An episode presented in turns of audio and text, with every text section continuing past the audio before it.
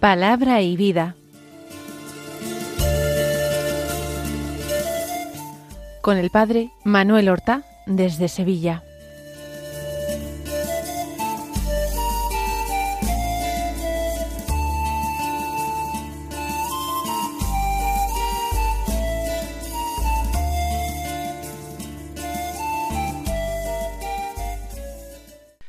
El nombre del Padre y del Hijo y del Espíritu Santo. Amén. Alabados sean Jesús y María. Muy buenos días, queridos amigos, oyentes de Radio María y seguidores del programa Palabra y Vida. Hoy es el lunes de la segunda semana de Cuaresma, un lunes que es 26 de febrero. Continuamos avanzando por este camino penitencial de la cuaresma. La cuaresma es un tiempo de especial gravedad, es decir, de especial peso, un tiempo denso en el que nosotros tenemos que tomar conciencia de lo único necesario. El único necesario es Dios y lo único necesario para nosotros es no arruinar nuestra vida sino alcanzar vida eterna. Tenemos que ocuparnos de la salvación de nuestra alma. Tenemos que revisar nuestra vida para vivir de acuerdo con la palabra de Dios, con lo que la palabra de Dios nos manda, nos pide. Un gran peligro que nos acecha en este camino cristiano es el de el hábito o los hábitos de pecado. Claro que el pecado mortal es el mayor mal, el más terrible mal que nos pueda acontecer. Pero casi peor es no ya el pecado mortal, sino acostumbrarnos al pecado. Al principio uno resiste al pecado, lucha contra la tentación. Pero quizás la experiencia prolongada de fracasos, de caídas, caídas en el pecado, hace que uno se desanime, vaya bajando la guardia, piense de una manera equivocada que sus esfuerzos son vanos, que el Señor no le ayuda. Y después de esto resulta luego tan fácil, tan sencillo, tan poco exigente en definitiva, confesarse que uno dice pues termino pecando y luego me confieso y no pasa nada. Y así se van cimentando los hábitos de pecado. Y eso es terrible. Acostumbrarse a pecar, no reaccionar con lucha, con esfuerzo ascético, con combate contra las fuerzas del mal, contra el mundo, contra el demonio, contra la carne. Nosotros tenemos que pedir gracia al Señor para no acostumbrarnos a esto. Tenemos que pedir gracia para combatir a ese enemigo del alma que llamamos la carne, que tira siempre a lo más sencillo, tira a justificarse, a disculparse, para no asumir todas las responsabilidades. Y si en algún momento tiene que reconocer que se ha incurrido en alguna, buscar la solución rápida, sencilla, que me permita vivir con una paz artificial que yo me creo.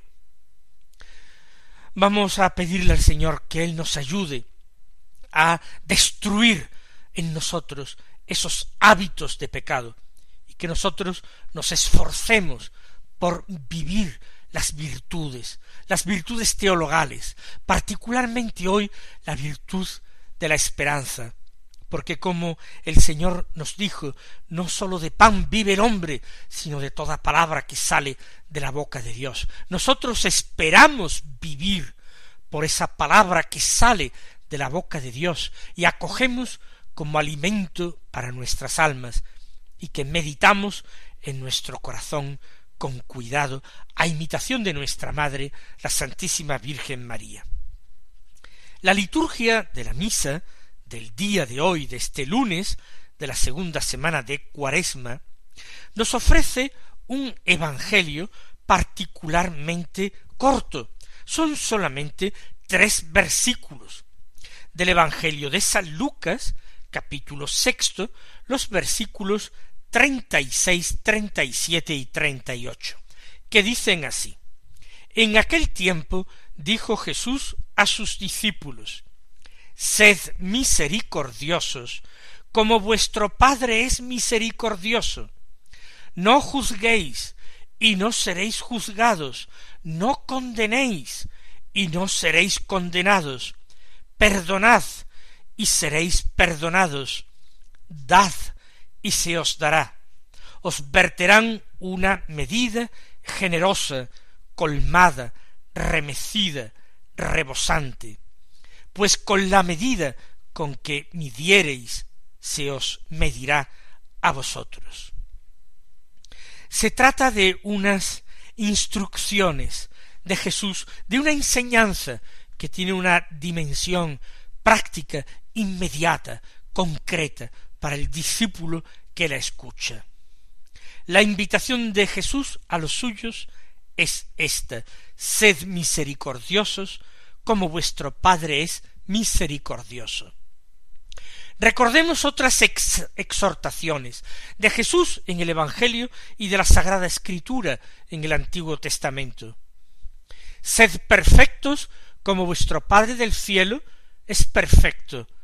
Nos había dicho ya el Señor en el Evangelio de San Mateo.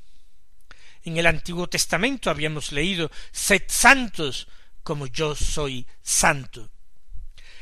Ahora el Señor dice Sed misericordiosos como vuestro Padre es misericordioso.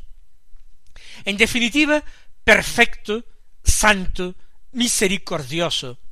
En definitiva, casi son sinónimos en el contexto en que son dichos.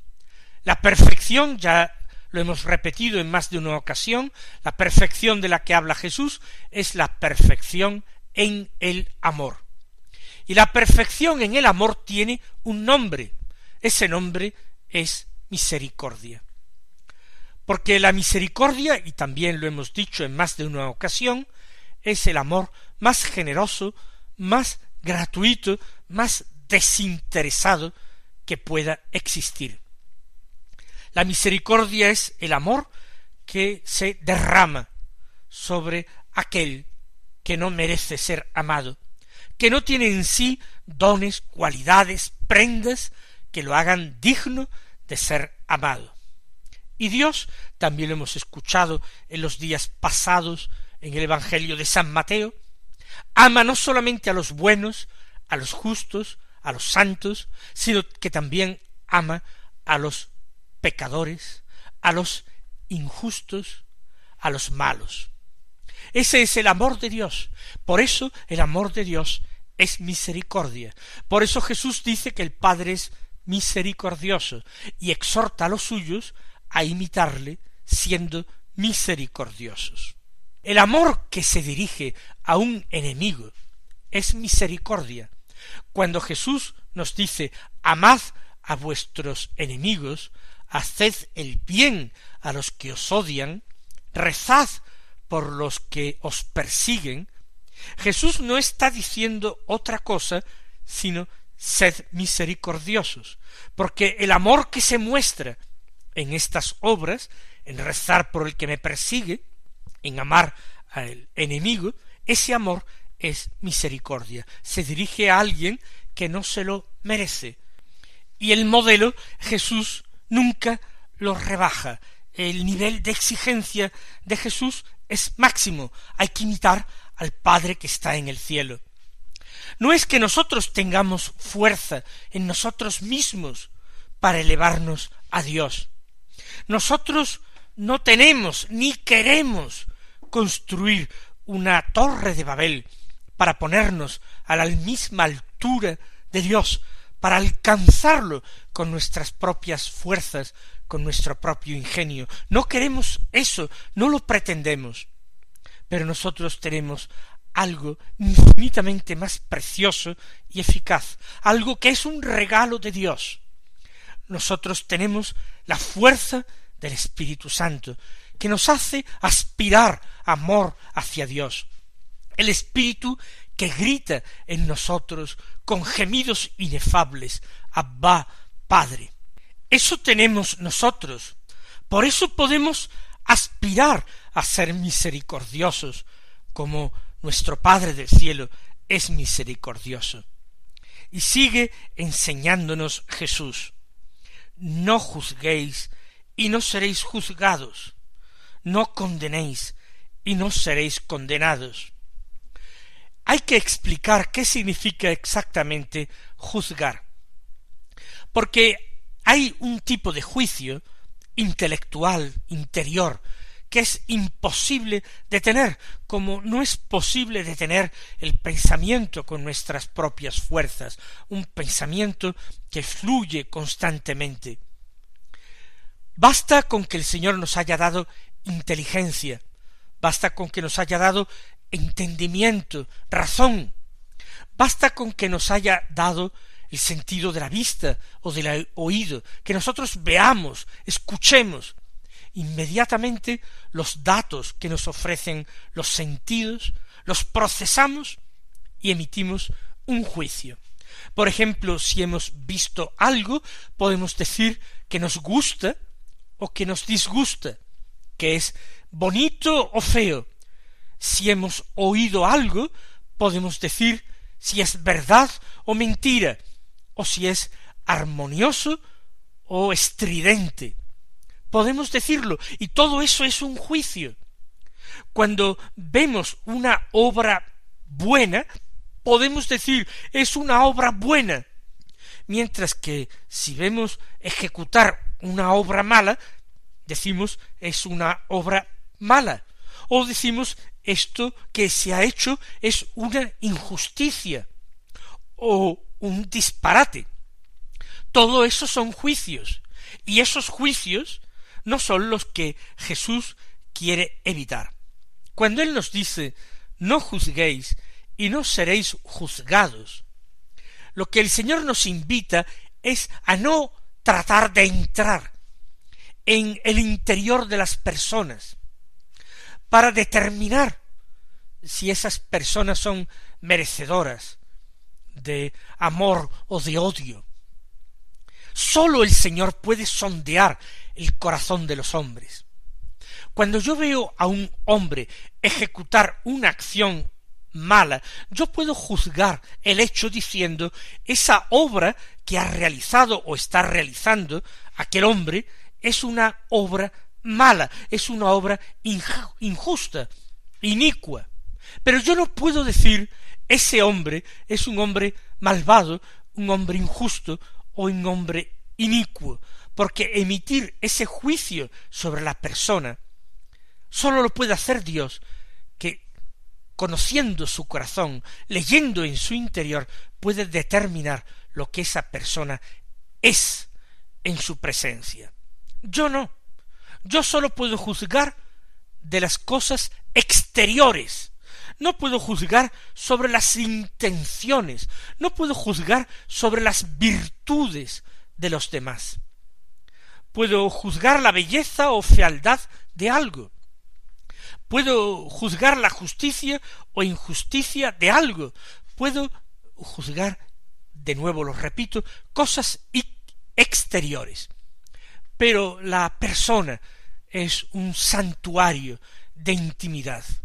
Y yo allí no tengo derecho a entrar, no tengo medios de entrar por otra parte, sólo Dios puede juzgar si yo emito un juicio sobre una persona, ese juicio puede ser tremendamente injusto, porque está emitido en base a apariencias, no en base a realidades. Por eso Jesús nos dice, no juzguéis. Y de esta manera Él nos promete que no seremos juzgados por Él, a quien el Padre ha entregado la capacidad de juzgar. No juzguéis y no seréis juzgados. No condenéis y no seréis condenados. La condena es algo todavía más serio que el juicio. Aquí estamos hablando no de una condena judicial, que evidentemente los jueces de este mundo hacen bien en aplicar a partir de leyes justas, por supuesto. Pero cuando Jesús dice no condenéis, se está refiriendo a aquellos que no tenemos esa misión y que también con ligereza, con atrevimiento y sobre todo con mucha falta de amor y de prudencia emitimos. Esas críticas aceradas y a veces injustas que a veces afloran en conversaciones triviales, frívolas, en que el honor de las personas puede quedar seriamente perjudicado.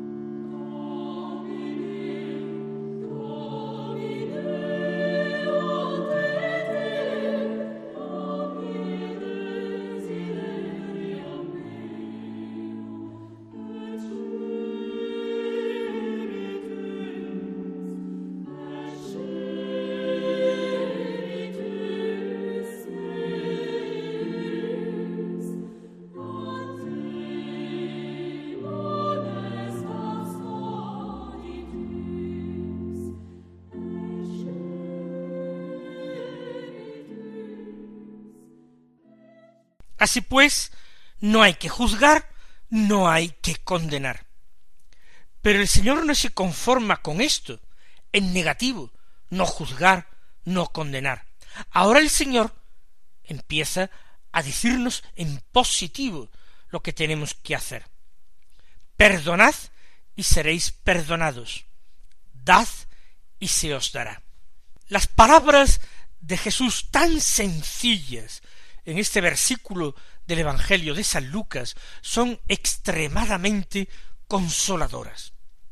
Porque, y esto es doctrina de la Iglesia católica, nadie sabe con certeza si es digno de premio o de castigo. No nadie puede estar seguro, metafísicamente seguro, de si se encuentra en gracia de Dios o en pecado mortal. Nadie puede estar totalmente seguro. Así pues, nos queda una cierta dosis de inseguridad, de temor en presencia de Dios, ante quien nada queda escondido.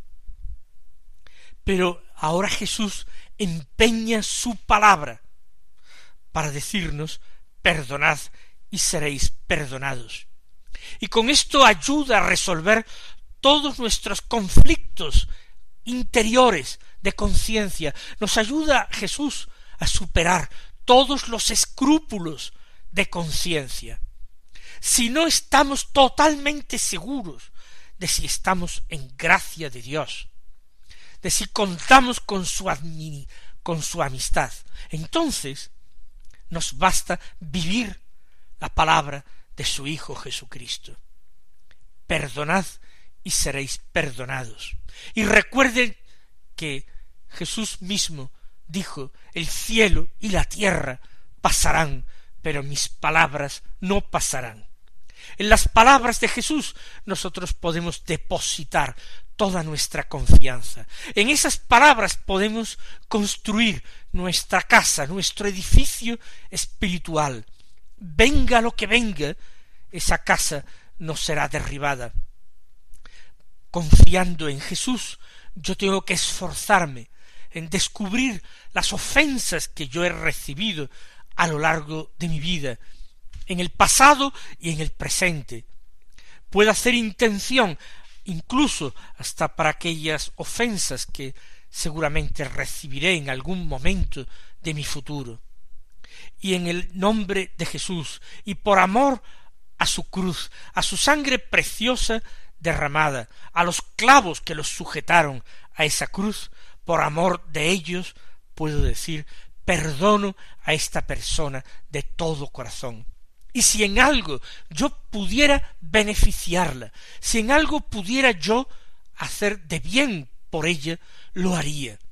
Si el Señor me da la oportunidad, la ocasión de poner en práctica ese deseo o ese propósito mío de hacer el bien, también a quien me ha ofendido. Perdonad, y seréis perdonados. La misericordia se ríe del juicio.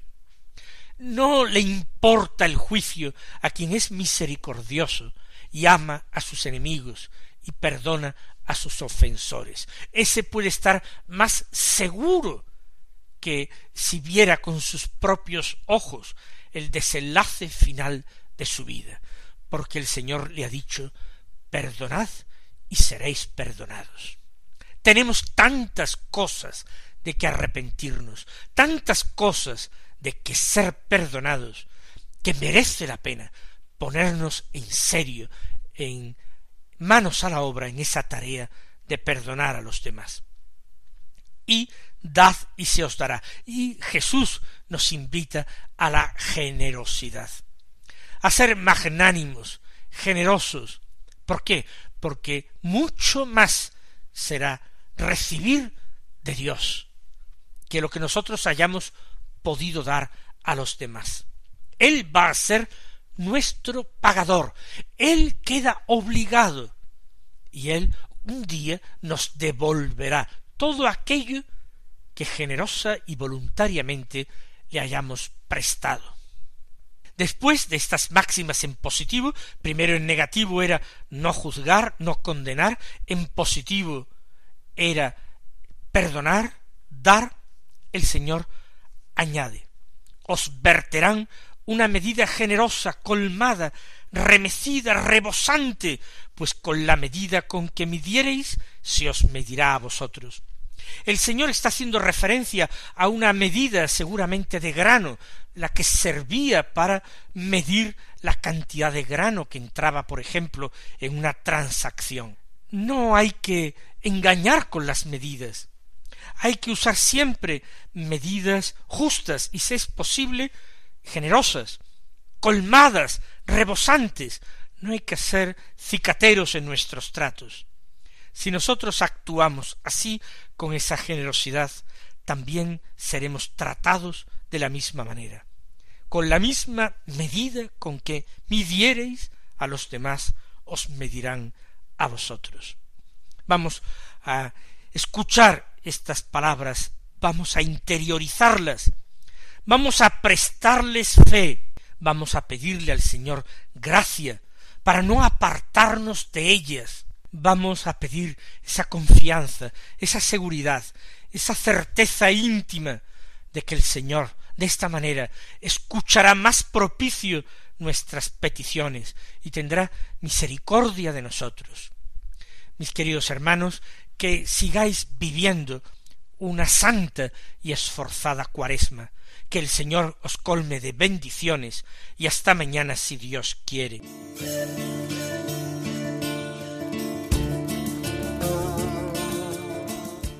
Han escuchado en Radio María Palabra y Vida, un programa que dirige el Padre Manuel Horta.